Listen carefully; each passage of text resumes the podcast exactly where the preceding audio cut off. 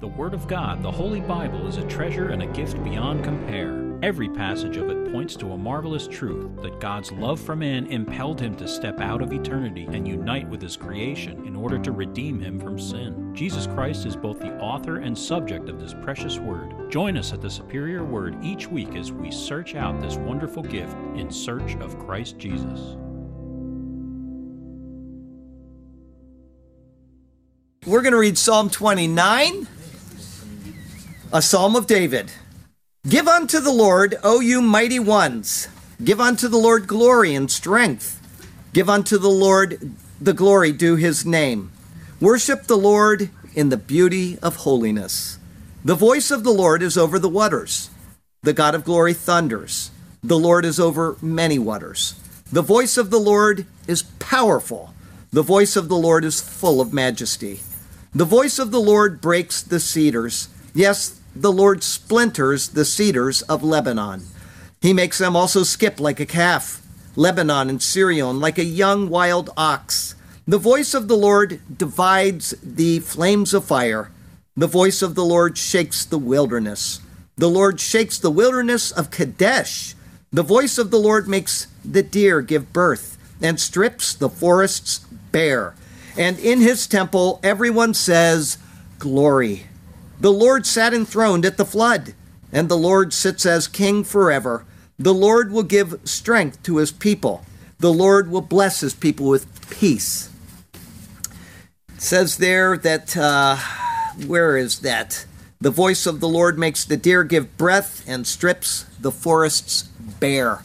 If you drive south, yesterday Hideko and I drove south to visit some friends that have just recently moved to Northport. And all the way down the road, trees split in half, leaves completely blown off of trees, so the whole side of it is bare. And that is nothing. That is nothing compared to what the Lord can do. You know, here we are in planet Earth. We've got this planet, and we look at the power around us, the, the thunder and the lightning, and we think, how majestic and how great is God? Because we perceive something greater than what we would normally see. And we have a nuclear bomb where we, you know, take a, a, little piece of uranium and we split its atom and we can produce these giant explosions. The Earth, when it's sitting up against the sun, is like a little dot, if you've ever seen the comparison. And the sun, when it's sitting up against one of the giant red stars, doesn't even, you can't even, it's not even a pin dot against it. And that giant red star is putting out so much power every second. More power than's ever been exposed on the face of the earth in all of history in one second. And here we are sitting here thinking that we've got everything under control.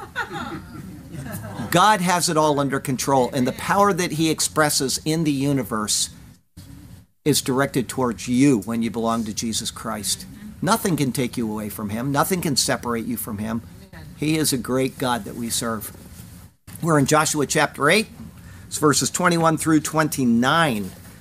All right, this is not finishing the chapter. Next week is going to be not a part three, but a completely different theme because of what is presented. It's only a few verses, but for right now, we're in Joshua 8, and verse 21 says, now, when Joshua and all Israel saw that the ambush had taken the city and that the smoke of the city ascended, they turned back and struck down the men of Ai.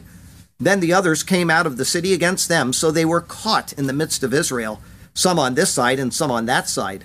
And they struck them down so that they let none of them remain or escape. But the king of Ai they took alive and brought him to Joshua. And it came to pass when Israel had made an end of slaying all the inhabitants of Ai in the field, in the wilderness where they pursued them. And when they had all fallen by the edge of the sword until they were consumed, that all the Israelites returned to Ai and struck it with the edge of the sword. so it was that all who fell that day, both men and women, were 12,000, all the people of Ai. For Joshua did not draw back his hand with which he stretched out the spear, until he had utterly destroyed all the inhabitants of Ai. Only the livestock and the spoil of that city Israel took as booty for themselves, according to the word of the Lord which he had commanded Joshua. So Joshua burned Ai and made it a heap forever, a desolation to this day. And the king of Ai, he hanged on a tree until evening. And as soon as the sun was down, Joshua commanded that they should take his corpse down from the tree, cast it at the entrance of the gate of the city, and raise over it a great heap of stones that remains to this day. Israel faced a foe and was beaten back by it. That was because of a transgression of the law by one person. This was at a time when nothing was said of Joshua going out with the troops. And so, what is it that is the great foe of Israel? What is it that will bring them victory or defeat? This is what chapter 7 and chapter 8 of Joshua are revealing to us. I will be honest that in these first eight chapters of the book, there are probably a lot of pictures and types that I've gotten wrong. None of this would have been intentional, but there has been, as you have seen, a lot going on. For sure, the overall message is correct. I'm certain of that. And the overall typology is as well. We can be certain of that. When I first read this sermon, some weeks after I typed it, I was actually amazed at what is presented. As stupid as that may sound, I type these things and I'm so tired at the end of the day when I finish that I often cannot remember what passage I typed, much less the detail in it. And I'm not kidding. Two hours after I type it, I can't even remember what chapter I was typing from. I was overjoyed at how things came out when I first came back to this sermon. What I will present today follows in the same vein. I honestly believe the picture is accurate, and by the time we're done today, I think you will agree with that. If I'm wrong in any of the smaller details, I apologize. I hope that is not the case, though. Our text verse comes from 2 Corinthians 5, it is verses 18 and 19. Now, all things are of God, who has reconciled us to himself through Jesus Christ and has given us the ministry of reconciliation. That is, that God was in Christ reconciling the world to himself, not imputing their trespasses to them. And he has committed to us the word of reconciliation. Apart from the devil, who is obviously our adversary, there is an enemy that has been working against man all along. It is the law. And it isn't that the law is bad, rather it is good. Paul says so in Romans 7:12. But when the first law was introduced, man didn't have the knowledge to understand that. That's explicit in Genesis 3 verse 5. Since then, it is man who has been corrupted. And so, despite the law being good, it is we who are bad, and that in relation to the law. Thus, the law stands against us. It is contrary to us, as Paul says in Colossians 2:14. But the law has been given. And so something has to happen in order for us to be freed from its yoke. Enter Jesus. He is the one who can and who does make things right once again. This is the story that we are repeatedly seeing. God has presented it to us in so many ways over the past 10 years of sermons that it is incredible to imagine. Everybody that's listened to these sermons knows that God keeps bringing up the issue of the law again and again and again because he wants us to understand one five letter word. What is that word? Grace. The Bible ends with grace because the law is an enemy to us. And yet, much of the world that sees this precious book remains in bondage to the very law that Christ came to remove from us. Let us be wise and discerning and understand that when we work out the law in an attempt to be pleasing to God, we are actually doing exactly the opposite. I'll stop right there and I'll have you look at this cross behind me. Jesus Christ fulfilled the law and he died in fulfillment of the law on the cross. And by saying, I'm going to go back to law observance, you're not doing anything but saying, I can do better, oh God.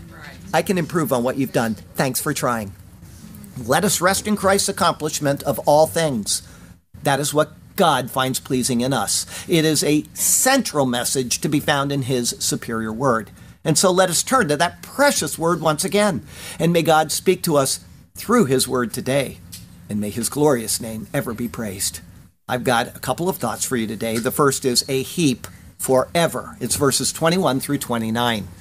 Verse 21 now, when Joshua and all Israel saw that the ambush had taken the city, V'choshua v'kal Yisrael ra'u ki lahad ha'orev et ha'ir.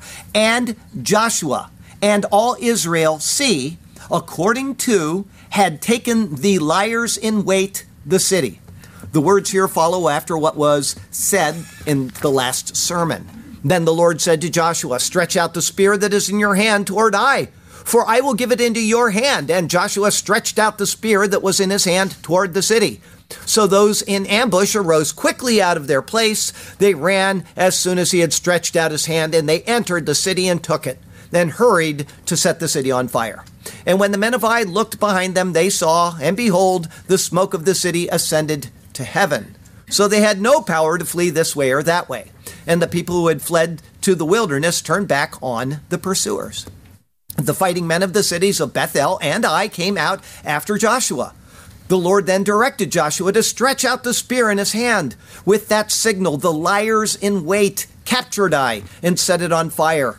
Once that happened, the fighting men of Ai realized the trap that had been set and lost their will to continue or to even flee. With that complete, Joshua and the army of Israel saw it had been taken at the same time as those from Ai, because, verse 21 continues, and that the smoke of the city ascended. Veki Allah Asham Ha'ir, and according to ascended smoke, the city. This was per the instructions of Joshua earlier, Joshua 8, 7, and 8. Then you shall rise from the ambush and seize the city, for the Lord your God will deliver it into your hand. And it will be when you have taken the city that you shall set the city on fire. According to the commandment of the Lord, you shall do. See, I have commanded you. This is the purpose of the liers in wait. They had been prepared and waited for the opportune moment to strike. At Joshua's command, they readied themselves, and at Joshua's signal, they acted. With the armies of Ai and Bethel brought out, and with the army of Israel seeing that they are hedged in, it next says, verse 21 continues, they turned back and struck down the men of Ai. Vayashuvu vayaku et anshe ha'ai, and turned back and struck men the Ai. This is speaking of those who purposefully fled from the battle to draw the men of Ai out. That was Joshua 8, 15, and 16. And Joshua and all Israel made as if they were beaten before them and fled by the way of the wilderness. So all the people who were in Ai were called together to pursue them. And they pursued Joshua and were drawn away from the city. It is these 5,000 that were used to draw the men out of Ai that have turned and have begun to strike the enemy. At the same time, verse 22, then the others came out of the city against them. The words of this verse come in a rapid sequence, expecting the hearer to pay attention as the various events are taking place. They show the precision of Israel's movements, even in the chaos of battle.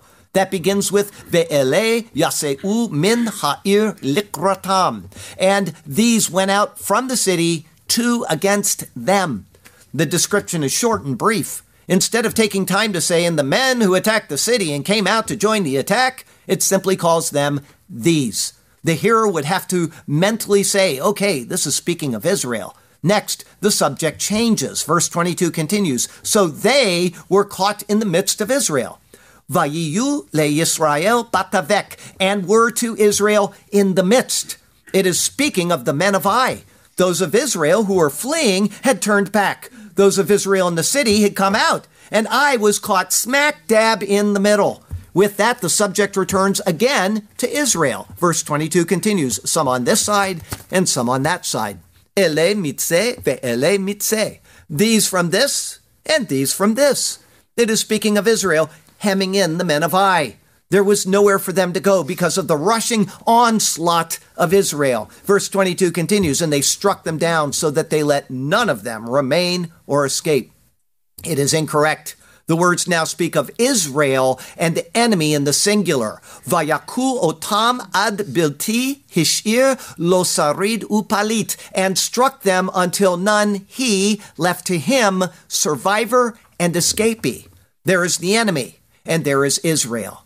Each is an entity, and he, Israel, left to him I, no survivor and escapee. The victory over the people of Ai is total. Here is a new word, palit. It signifies a fugitive or refugee or an escapee. It comes from palat, to escape. In this case, there are none who did. The entire army of fighting men was destroyed. Verse 23 But the king of Ai they took alive and brought him to Joshua. A more precise translation would be, and King the Ai they captured alive and brought near him unto Joshua. This would then explain the singular of the previous verse.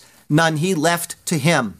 The sides faced off under Joshua, and the king of Ai, and Joshua has prevailed.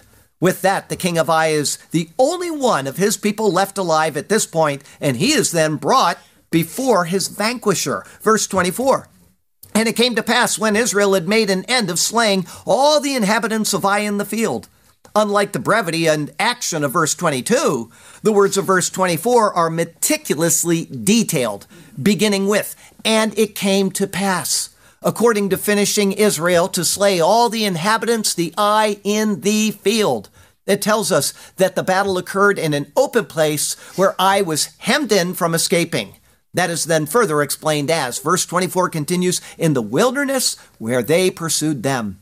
Bamidbar asher radafum bo in the wilderness which pursued them in him. The him is referring to the wilderness. It seems the purpose of adding this is to indicate that they had been drawn quite a distance from Ai. They would have been tired from the running, caught in the open and far from Ai, and they could not easily have made it back there to rescue anyone. Instead, they were all destroyed. As it next says, verse 24 continues, and when they had all fallen by the edge of the sword, until they were consumed. Vayiplu kulam lepicherev ad tumam, and fallen all them to mouth sword until finished. It is a further explanation of the state of the warriors of Ai. They were, to the last one, finished off. It should be noted that the cherev, or sword, you've heard this before, I want to re explain it, comes from charav, meaning to be dry or dried up. It is identical to the name of Mount Horeb, or Mount Sinai, where the law of Moses was received, and which comes from the same root word, charav. Verse 24 continues that all the Israelites returned to Ai and struck it with the edge of the sword. Vayeshuvu kal Yisrael ha'ai vayaku ota lepi charev, and returned all Israel the Ai and struck her to mouth sword. The warriors of Israel, fighting on behalf of their tribes, are said to all have returned from the battle to Ai. With that, the city is completely emptied of life as the sword consumed all. Verse 25. So it was that all who fell that day, both men and women, were 12,000. Vehikal hanoflim bayom hahu meish ve'ad isha shnem asar elef. And it was all the fallers in the day, the it, from men and even to women, to 10,000. This is the entire number of all in the city. The number, as it is recorded, asks us to consider its meaning. 12,000 would be a multiple of 120, which is 3 times 40, and 100, 10 times 10. Bullinger provides the meaning of 120, saying it is made up of three 40s. Applied to time, therefore, it signifies a divinely appointed period of probation. Of the number 10, he says, 10 is one of the perfect numbers and signifies the perfection of divine order, commencing, as it does, an altogether new series of numbers. Completeness of order, marking the entire round of anything, is, therefore, the ever present signification of the number 10. It implies that nothing is wanting, that the number and order are perfect, that the whole cycle is complete. A time of divinely appointed period of probation a part of a cycle that is now complete, is what we can derive from the number provided in regard to the fall of Ai. It is inclusive of, verse 25 continues, all the people of Ai. Kol anshe ha'ai, all men the Ai. The masculine reveals that as the men died, so their families, male and female, are reckoned under them as it next says, verse 26 For Joshua did not draw back his hand, with which he stretched out the spear, until he had utterly destroyed all the inhabitants of Ai. The action of each verb is singular, he. And Joshua no did draw back his hand, which he stretched in the javelin, until which he had anathematized all inhabitants the Ai. The entire battle is ultimately credited to Joshua. In typology, then, Israel in the battle is being used as a type of Jesus in accomplishing the deeds which are being credited to Jesus. In other words, everything is picturing him and what he has done. Verse 27 Only the livestock and the spoil of that city Israel took as booty for themselves. This is what was allowed concerning the cities of Canaan, unless there was a specific command or reason for not doing so. Every human was to be destroyed, but the spoil could be taken. Jericho was an exception, as everything from it was to be wholly devoted to the Lord. The Lord determined the extent of the destruction, and Israel was to comply. For example, an exception concerning Amalek is found in 1 Samuel. Here's what it says Samuel also said to Saul, The Lord sent me to anoint you king over his people, over Israel. Now therefore, heed the voice of the words of the Lord. Thus says the Lord of hosts I will punish Amalek for what he did to Israel, how he ambushed him on the way when he came up from Egypt. Now go and attack Amalek and utterly destroy all that they have, and do not spare them, but kill both man and woman, infant and nursing child, ox and sheep, camel and donkey. And he didn't do it, and it cost him the kingship. For Ai, the spoil, could be taken. Verse 27 continues, according to the word of the Lord, which he had commanded Joshua. This word was specifically given at the beginning of the chapter, Joshua 8 1 and 2. Now the Lord said to Joshua, Do not be afraid, nor be dismayed. Take all the people of war with you and arise. Go up to see I. See, I have given into your hand the king of Ai, his people, his city, and his land. And you shall do to Ai and its king as you did to Jericho and its king. Only its spoil and its cattle you shall take as booty for yourselves. Lay an ambush for the city behind it. The Lord allowed Joshua to keep and divide the spoil among the warriors of the battle. And this now confirms that took place. Once the spoil was taken, it next says, verse 28 So Joshua burned Ai and made it a heap forever, a desolation to this day. The name Ai is certainly derived from the battle and destruction, maybe even from this verse right here. Yehoshua et ha'ai tel olam shamama ad hayom hazeh, and burned Joshua the Ai, and set her heap forever. Desolation to the day, the this. Britannica says of the location. Biblical references agree in locating Ai. Hebrew Ha-Ai, the ruin, just east of Bethel, modern Beitin in the West Bank. This would make it identical with the large early Bronze Age site now called Atkal. It is Ha'ai, the ruins, and it is simply a ruins, the tell. There are many tells in Israel. Some of them have other names assigned to them, such as Tel Aviv. However, as Canon Williams wrote, the site of Ai has no other name until this day. It is simply Et Tel, the heap par excellence. It is further defined as a desolation to this day. The idea is that this city, whatever it was actually named, was given its name because of its state after the battle, and it remained in a state of desolation from that time on. In Nehemiah, a city is called Ayah that he notes there, and some people believe it is to be the same location. However, no article precedes it, and the spelling, though having the same meaning, is different. With that noted, it next says, verse 29, And the king of Ai he hanged on a tree until evening. The words are specific. Ve'et melech ha'ai tala al ha'etz ad et ha'arev. And King the Ai hanged upon the tree until the evening. It does not say a tree, but the tree.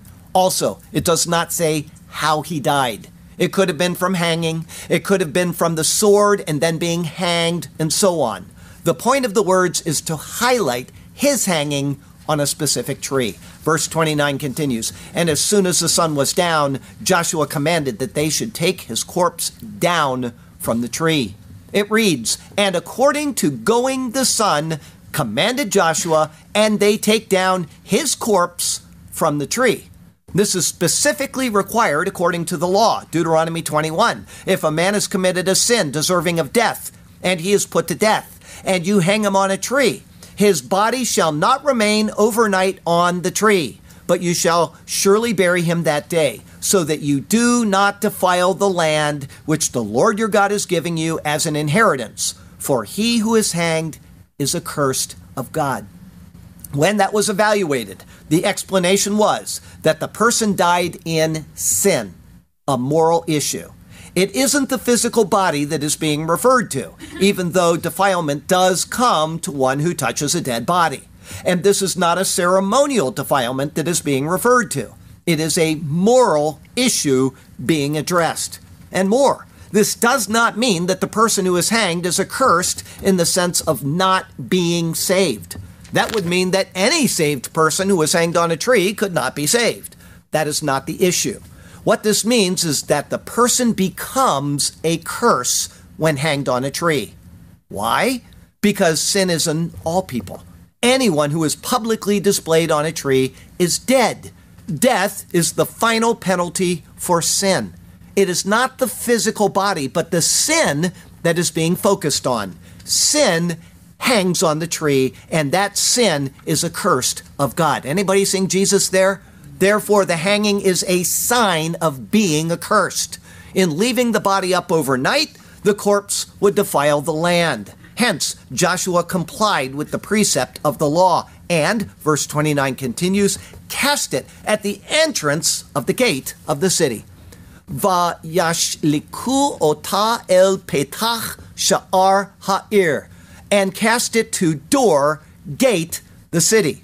The spot where the gate of the city opened was to be blocked by the corpse of the king. The gate is the place of judgment. Access is denied or granted at that point. Placing the body there means that the way is blocked. Verse 29 continues, and raise over it a great heap of stones that remains to this day. It is masculine. Vayakimu alav gal abanim gadol ad hayom hazeh, and raised over him heap stones great until the day the this.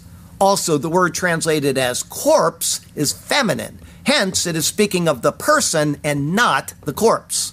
Also, the word translated as heap is a different one than used earlier. That was tel, a heap of ruin. This is gal, something rolled. Hence, it is stones they cast on top of him, forming a round mound over him.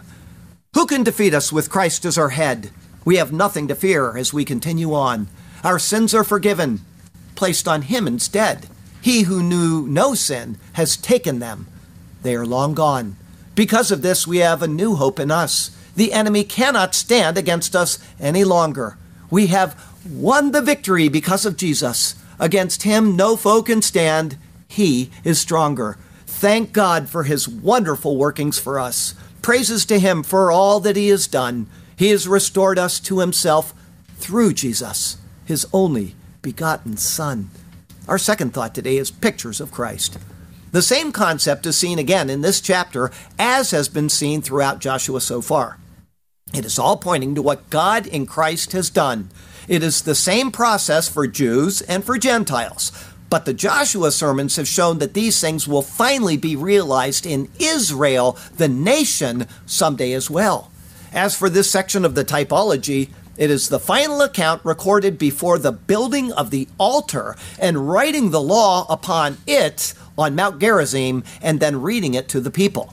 The law is clearly the focus of what is being dealt with in this passage about Ai before that happens. In other words, and to understand what is going on in these Joshua sermons, we have been seeing the process of salvation in individual passages, but they all happen at once. Moses, the law, dies. Israel accepts Christ's fulfillment of the law. Israel enters the Jordan, meaning Christ. Israel's baptized into Christ's death. That is chapter 3. Israel, signified by the stones carried to Gilgal, and which are then rested there, enters its rest chapter 4. Two sets of stones are set up, signifying the heavenly government of Jews and Gentiles. That's chapter 4. Israel is circumcised. Israel has put off the body of sins of the flesh. The reproach of the past is taken away when believers are circumcised by the Lord. Chapter 5. Believers partake of Christ as their Passover. Chapter 5. The Lord is the leader of the people, and they are brought into holy ground. Chapter 5. Access to that holy ground is brought about by acceptance of Christ's work. Chapter 6. Christ coming out of the state of anathema, cherem, is realized through the love of Jesus. That's 1 Corinthians 16, verse 22, and pursuing the true gospel of Jesus Christ, Galatians 1, 8, and 9, and that is chapter 7. And now, Christ prevailing over the law is highlighted in this passage, chapter 8. In chapter 1, Joshua was given the charge only be strong and very courageous, that you, singular, may observe to do according to all the law which Moses my servant commanded you, singular. Think of Jesus there. He's given the law. This is your charge. Go at it. It is Joshua who is encouraged in verse 1 of this chapter with the words, Do not be afraid nor be dismayed. He, typical of Jesus, is given the charge. In this case, it is to take Ha'ai, the ruins. The Lord promises Joshua that it shall be given into his hand. The name of the city is certainly given based on what took place in the account. Whatever its name was, it is now the ruins. Like Ai, the law of Moses is the obstacle barring entry into a restored relationship with God. As Ai is said to be east of Bethel, the house of God, and east is the place of exile. Think of being kicked out of Eden. They went east, right? It is a picture of being exiled from the house of God, meaning from his presence. In verse 2, it noted that the city is a single entity, and it is also a feminine word in Hebrew. Hence, it noted to Ai and her king, and to Jericho and its king. The symbolism will be explained in a bit. The city was to be ambushed or have a lying in wait behind it. This consisted of a force of 30,000. As noted, the number 30,000 is a multiple of 30. 30 in the Bible denotes, in a higher degree, the perfection of divine order as marking the right moment. There is a divinely appointed right moment when the city, the ruins, will be overrun. This comes from God and is well explained by Paul in Galatians 4. But when the fullness of the time had come, God sent forth his Son, born of a woman, born under the law, to redeem those who were under the law, that we might receive the adoption as sons. On the other side would be another force that would seemingly flee from the city during the attack. In this, they would tear away that word nathak, the warriors, leaving the city defenseless. It is at that time that the right moment comes. As for verse 9, if you remember, it's a hard verse to pin down. Either this force of 30,000 was said to be between Bethel and Ai, the house of God, and the ruins, or it is Joshua who spent the night in that location. I would go with the latter. I could be wrong. Either way, as Ai is east of Bethel, being between the two means east of Bethel and west of Ai. In verse 11, the main army of Israel camped on the north side of Ai with a valley between them. The north, Saphon, is the dark side, coming from a word signifying hidden. In the northern hemisphere, the north receives the light later and less than the south. The word used to describe the valley, Gai, comes from Geva, signifying pride or exaltation. This group is not noted as being a part of the battle. Rather, Joshua and his two fighting forces, all picturing Jesus, engage the battle. Israel is as a spectator who will be exalted if Joshua, Jesus, prevails. In verse 12, Joshua went with the group of 5,000 and set them between Bethel and Ai, west of Ai. 5,000 is a multiple of 50 and thus it signifies jubilee or deliverance. It points to deliverance and rest following on as the result of the perfect consummation of time.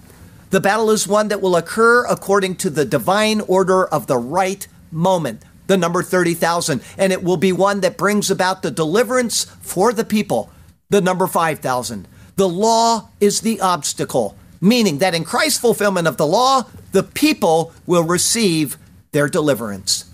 From there, it curiously mentioned that Joshua spent the night in the midst of the valley, using a different word, emek, or depth. That comes from amok. It is a word that gives the sense of great depth and also to seek deeply. The BDB lexicon includes the note to implore earnestly from the bottom of one's soul. I would suggest that this anticipates Christ's final night before the cross, where it says, and he was withdrawn from them about a stone's throw. And he knelt down and prayed, saying, Father, if it is your will, take this cup away from me. Nevertheless, not my will, but yours be done. Then an angel appeared to him from heaven, strengthening him. And being in agony, he prayed more earnestly, then his sweat became like great drops of blood falling down to the ground. In verse 14, it noted the king of Ai coming out against Israel to an appointed place, Lifnei Ha'arava, or before the plain. The word arava is from the verb arav, which means to grow dark or become evening. It is identical with the verb arav, signifying to give in pledge. Therefore, typologically, this would read at an appointed place before the pledge. In type, the battle must be engaged at a particular time and place in order for the pledge of the Spirit to be given. Go read Ephesians 1 13 and 14. It was at that time that Joshua and all Israel made as if they were beaten, fleeing away by the way of the wilderness, with the army of Ai pursuing Joshua. The focus of the narrative was on him. They were, just as planned, torn away from the city, leaving it totally exposed. Jesus appeared defeated even as he was going to his cross. But the apparent defeat became the greatest of victories. It was then that the Lord told Joshua to stretch out the kedon, the javelin in his hand. That comes from a word signifying destruction or calamity. Joshua did, and he remained with an outstretched arm until the battle was complete. With the javelin stretched out, the liers in wait, the 30,000 entered the city and took it. The divinely perfect right moment had come. The city was set on fire. The soldiers of Ai saw what had taken place and they lost all power to continue. The strength of the law had been taken away. Paul speaks of this in 1 Corinthians chapter 15. The sting of death is sin, and the strength of sin is the law. But thanks be to God who gives us the victory through our Lord Jesus Christ. It is at this time that the 5,000 turned. The time of Jubilee and deliverance had come. With that, last week's sermon ended and today's began. With the city burning and the smoke rising, the 5,000 met up with the 30,000, catching the men of Ai in the middle. At that time, the words went to the singular and struck them until none he left to him, survivor and escapee. There was the enemy, and there was Israel under Joshua. Each is an entity, and he, Israel, left to him, Ai, no survivor and escapee. The victory over the people of Ai was total. Despite this, the king of Ai was taken alive and brought to Joshua. Apart from him, it noted that every single one of the enemy fell by the mouth of the Cherev, or sword. Ai has been a picture of the enemy, the one that stands against Israel, meaning the law. It is the law that stands against grace. One cannot enter heaven by works of the law, and the entire law must be fulfilled. As Jesus said to Israel, For assuredly I say to you, till heaven and earth pass away, one jot or one tittle will by no means pass from the law till all is fulfilled. As long as heaven and earth stands, the law stands. Every single precept of the law is as an enemy that must be battled with. And man will always fail in the challenge, always. But Christ Jesus, who is God, could fulfill it, and he did. Only through his fulfillment of the law can man then receive his grace.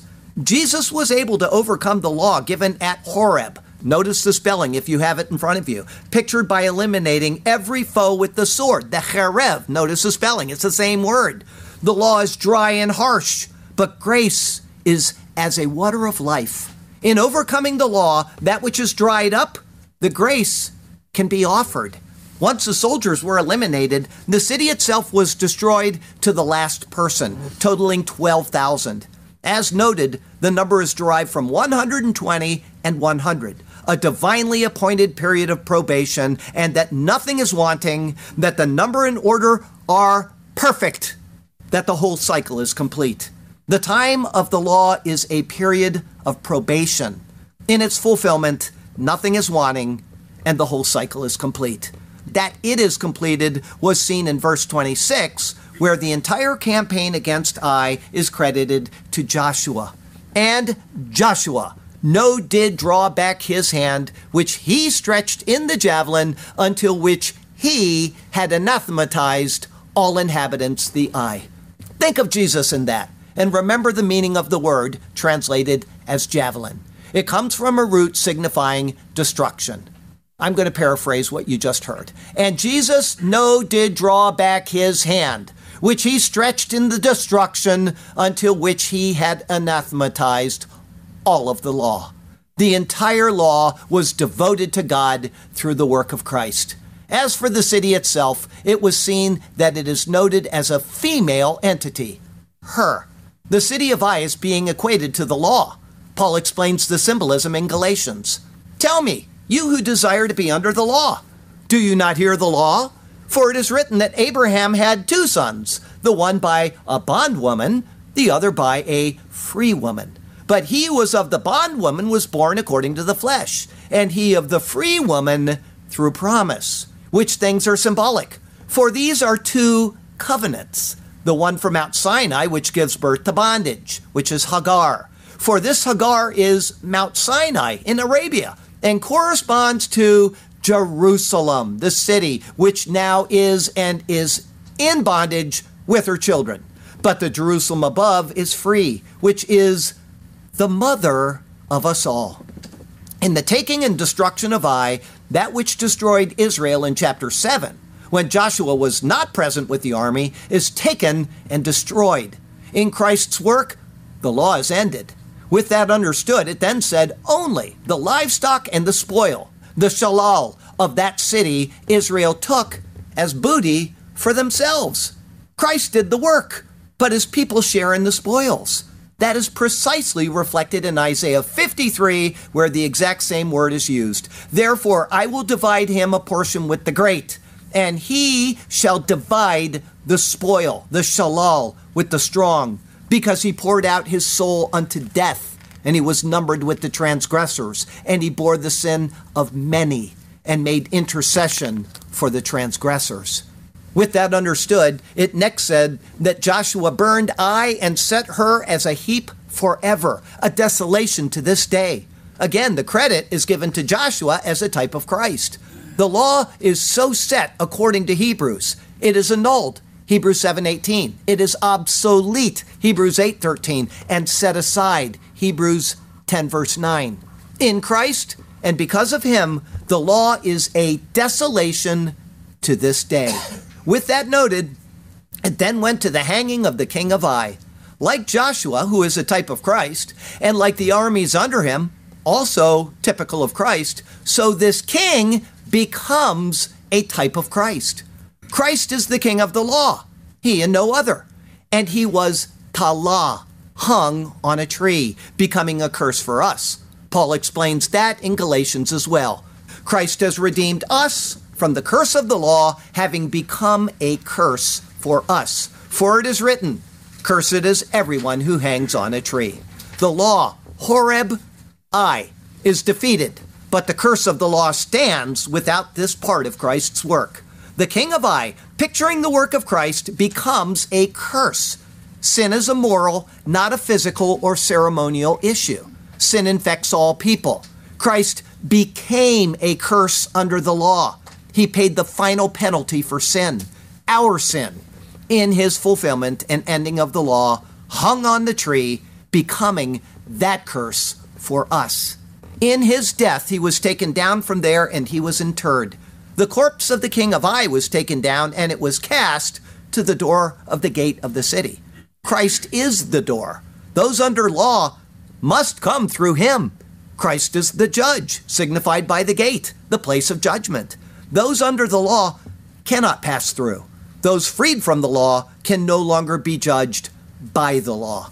That was seen in our text verse today where 2 Corinthians 5:19 says that in Christ God is not imputing our sins to us. The law is how sin is reckoned. When one is in Christ, sin is no longer imputed.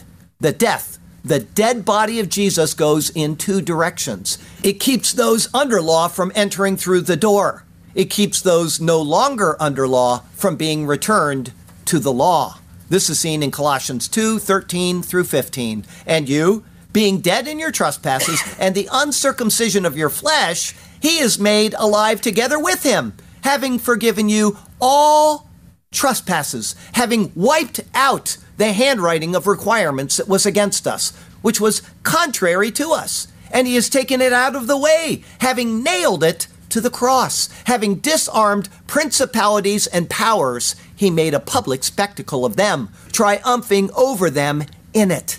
The heaping up of stones over the corpse at the door of the gate of Ai pictures this. The corpse, which is a noun feminine, of the dead king pictures the law, which is a noun feminine.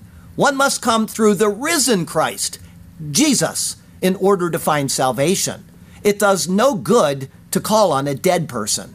Without the resurrection, there is no hope. Paul says this in 2 Corinthians 5 For he made him who knew no sin to be sin for us, that we might become the righteousness of God in him. That is the first half of the equation. Christ died in fulfillment of the law, and he died bearing our sin.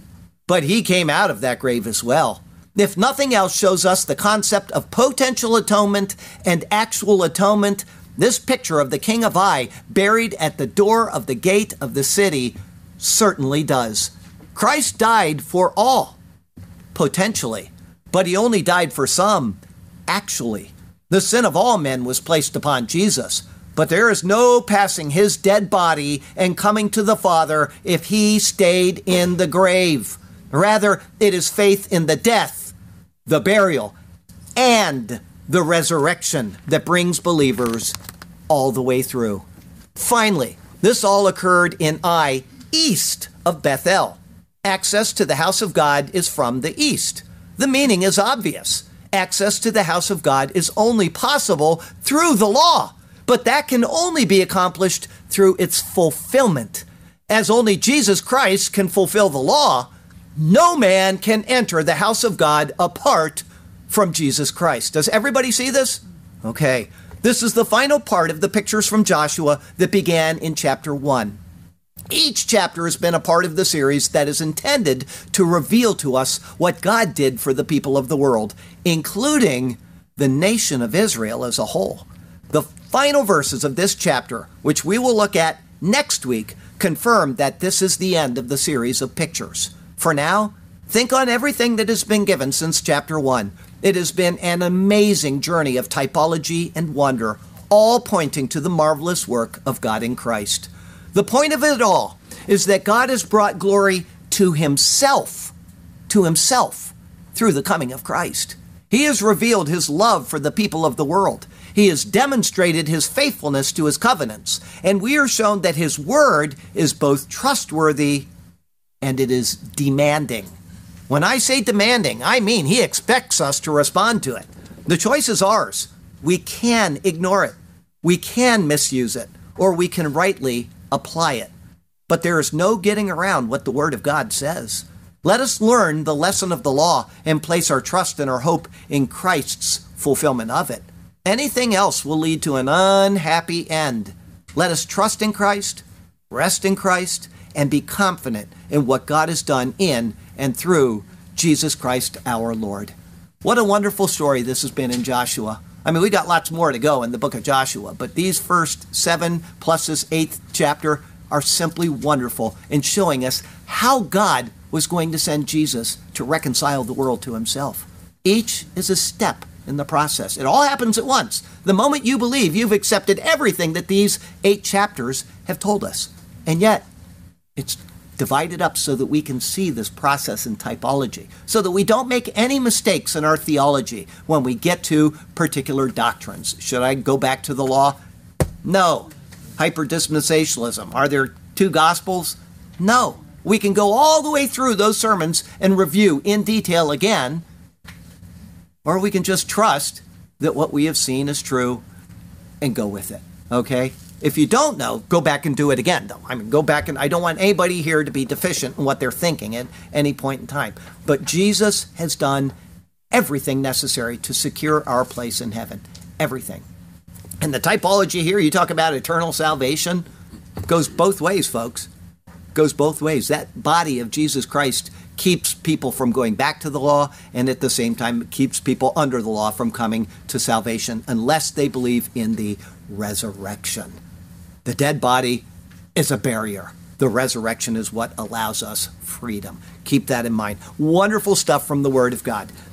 And here we go. Now that you know these types and these pictures from today, and this, like I said, there may be a small typology here or one there that I got wrong. I apologize if I did. I'm the one that's going to have to be held accountable for that. But the overall picture is quite obvious what God has done. I mean, it's it's painfully obvious. Okay, it means that God told us thousands of years before the coming of Jesus Christ that He was going to do these things. And He didn't know that, but Jesus said that it was true when He said in John five, you know you read Moses and you think that that's your way to heaven. Well, he was writing about me. He says it all points to me. He says it a couple times in a couple different ways in John chapter 5. You want to know what that book is about? Go back and read it again and think of me, and you'll find the answer. That's what he's trying to tell the people of Israel. Okay? Afterward, we can look at these and we can say, yes, that fits what the New Testament says about Jesus. We're without excuse. We're absolutely without excuse. So call on Jesus today. Call on him and say, Lord, I want what Jesus has done. I understand that I'm a sinner. I mean, that's one of those things that's so obvious. It, you know, people will deny I've never sinned. All you have to do is, you ever told a lie? No? Well, then you're a liar, okay? It's that obvious. We've all told a lie. As I like to ask people when I'm witnessing to them, do you have children? Yes. Did you have to teach them to do wrong? No. Of course not. It's in us, it's an infection. What we need to do is teach our children to do right. That's what we need to do. Okay? Sometimes it takes a, I won't say it. Anyway, I've got my son here. I was going to make a joke, but I don't want to embarrass him. Anyway, you get the picture. Jesus Christ is the cure for this problem. Believe that he died for your sins. Believe that he was buried. Believe that he rose again. That's what we need to do. Please do that today. And then, you know what you need to do? Go out and tell somebody else about Jesus. Here we just read about these people from Pakistan. A second showing of the movie, eight more people have come to Christ. Praise God. Is that not worth a couple hundred bucks? These people are putting their lives on the line to simply tell people about Jesus. And four months ago, they were scared to even talk about him. Imagine that. What a change in their lives. Let's just go out and throw caution to the wind. Here we go, folks. Our closing verse comes from Colossians chapter 2. And you, here we are, being dead in your trespasses and the uncircumcision of your flesh, he is made alive together with him, having forgiven you all trespasses, having wiped out the handwriting of requirements that was against us, which was contrary to us, and he has taken it out of the way, having nailed it to the cross. Having disarmed principalities and powers, he made a public spectacle of them, triumphing over them in it. This is what Jesus Christ has done for the people of the world. He's wiped out the handwriting of the law it's gone if you are willing to keep it there. I feel so bad for people that keep getting caught in law observing churches. Oh, you know what? We might lose a couple people from this church. Um, I noticed I went down to visit um, uh, Don and Jody in their new house yesterday, and man, they've got a church right across the road from them. Big Pentecostal church. I can see them just rolling in the aisles, and you guys, We'll see if you stick it out here or if you end up at that church. I mean, it's right there. They, are going to hear howling some nights and they're going to wonder, what is that? There you go. Those new languages. Yeah. Yeah. New, yeah, snakes, languages, they've got it all, folks. Hey, listen, I went to a snake, uh, uh, snake charming church in, uh, what was it, North Carolina when I went, went around all the states. A lady told me, you got to go to that church. She said, they have the best music you will ever hear in your life. And they did. Almost everybody in the congregation played. It was unbelievable. It was great music. They did not bring out the snakes to the time I was there, okay? But the music was outstanding. Okay. Next week, Joshua 8:30 through 35, it is what God had from the law demanded. All that Moses commanded. That'll be our 17th Joshua sermon. Now think about that. Think about what he said at the beginning where was I? I'm not, I just go back to the beginning of Joshua. Here's what you have to do, Joshua. Everything is set before you. And then think of Jesus. Just put him into that, and you can see the typology. Here, Jesus, here's everything that's set before you. This is what you must accomplish. I'm sending you on this mission to save the world. And he did it. Joshua defeated the enemy, typical of Jesus, who has done it for you and me. Unbelievable. All right. The Lord has you exactly where He wants you. He has a good plan and He has a purpose for you. It is He who defeated the enemy and who now offers His people rest. So follow Him and trust Him, and He will do marvelous things for you and through you. Okay? Now, before I give you this poem, I want you to raise your hand if you know this because somebody is going to know this one. I thought last week you get it and you didn't. I made this one easier than last week. I did. Somebody, I want you to raise your hand though. You got to raise your hand because there's going to be at least two people that get this. Jeremiah prophesied 70 years of exile for Israel. Who then specifically cites that as being a fulfilled prophecy as given by Jeremiah. He specifically cites it. Daniel. Hey, here you go. Now, I want you to know the people that gave this to the church are sitting in the church today, so you can thank them. Don't thank me, okay? Now, watch your eyes. Everybody, close your eyes. Oops, hey, it was close.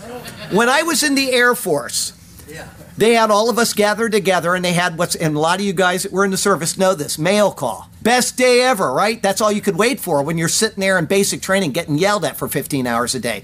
And they had mail call. And the first day, they did what I just did. They said, now listen, Air Force regulations prohibit us from throwing the mail to you because you might put out an eye. So you need to come up here and get your mail. Johnson. Johnson stands up and the guy whips it at him. That's it, we all got our mail thrown at us. They just wanted to let us know you better close your eyes. So she did a good job. My wife lost hers though. So okay. Good job. Daniel wrote exactly 70 years have been determined. Lord, it's time to send your people home. And he prayed just the way that the book of Leviticus said they would. And God heard them and sent the exiles home. Praise God for his faithfulness to his unfaithful people. Un, what's that? Cyrus was the king. Cyrus was the king. Okay, here we go. The Fall of Ai, Part 2. Now, when Joshua and all Israel saw that the ambush had taken the city, when that caught their eye, and the smoke of the city ascended, they turned back and struck down the men of Ai. Then the others came out of the city against them, so they were caught in the middle of Israel, some on this side and some on that side. And they struck them down without haw or hem, so Israel let none of them remain or escape. All of Ai died. But the king of Ai they took alive, Uyyah, and brought him to Joshua. And it came to pass, when Israel had made an end of slaying all the inhabitants of Ai in the field, where death had bloomed, in the wilderness where they pursued them, and the people of Ai fell by the edge of the sword until they were consumed, that all the Israelites returned to Ai and struck it with the edge of the sword, every last girl and guy. So it was that all who fell that day, both men and women, girl and guy, were 12,000 all the people of Ai.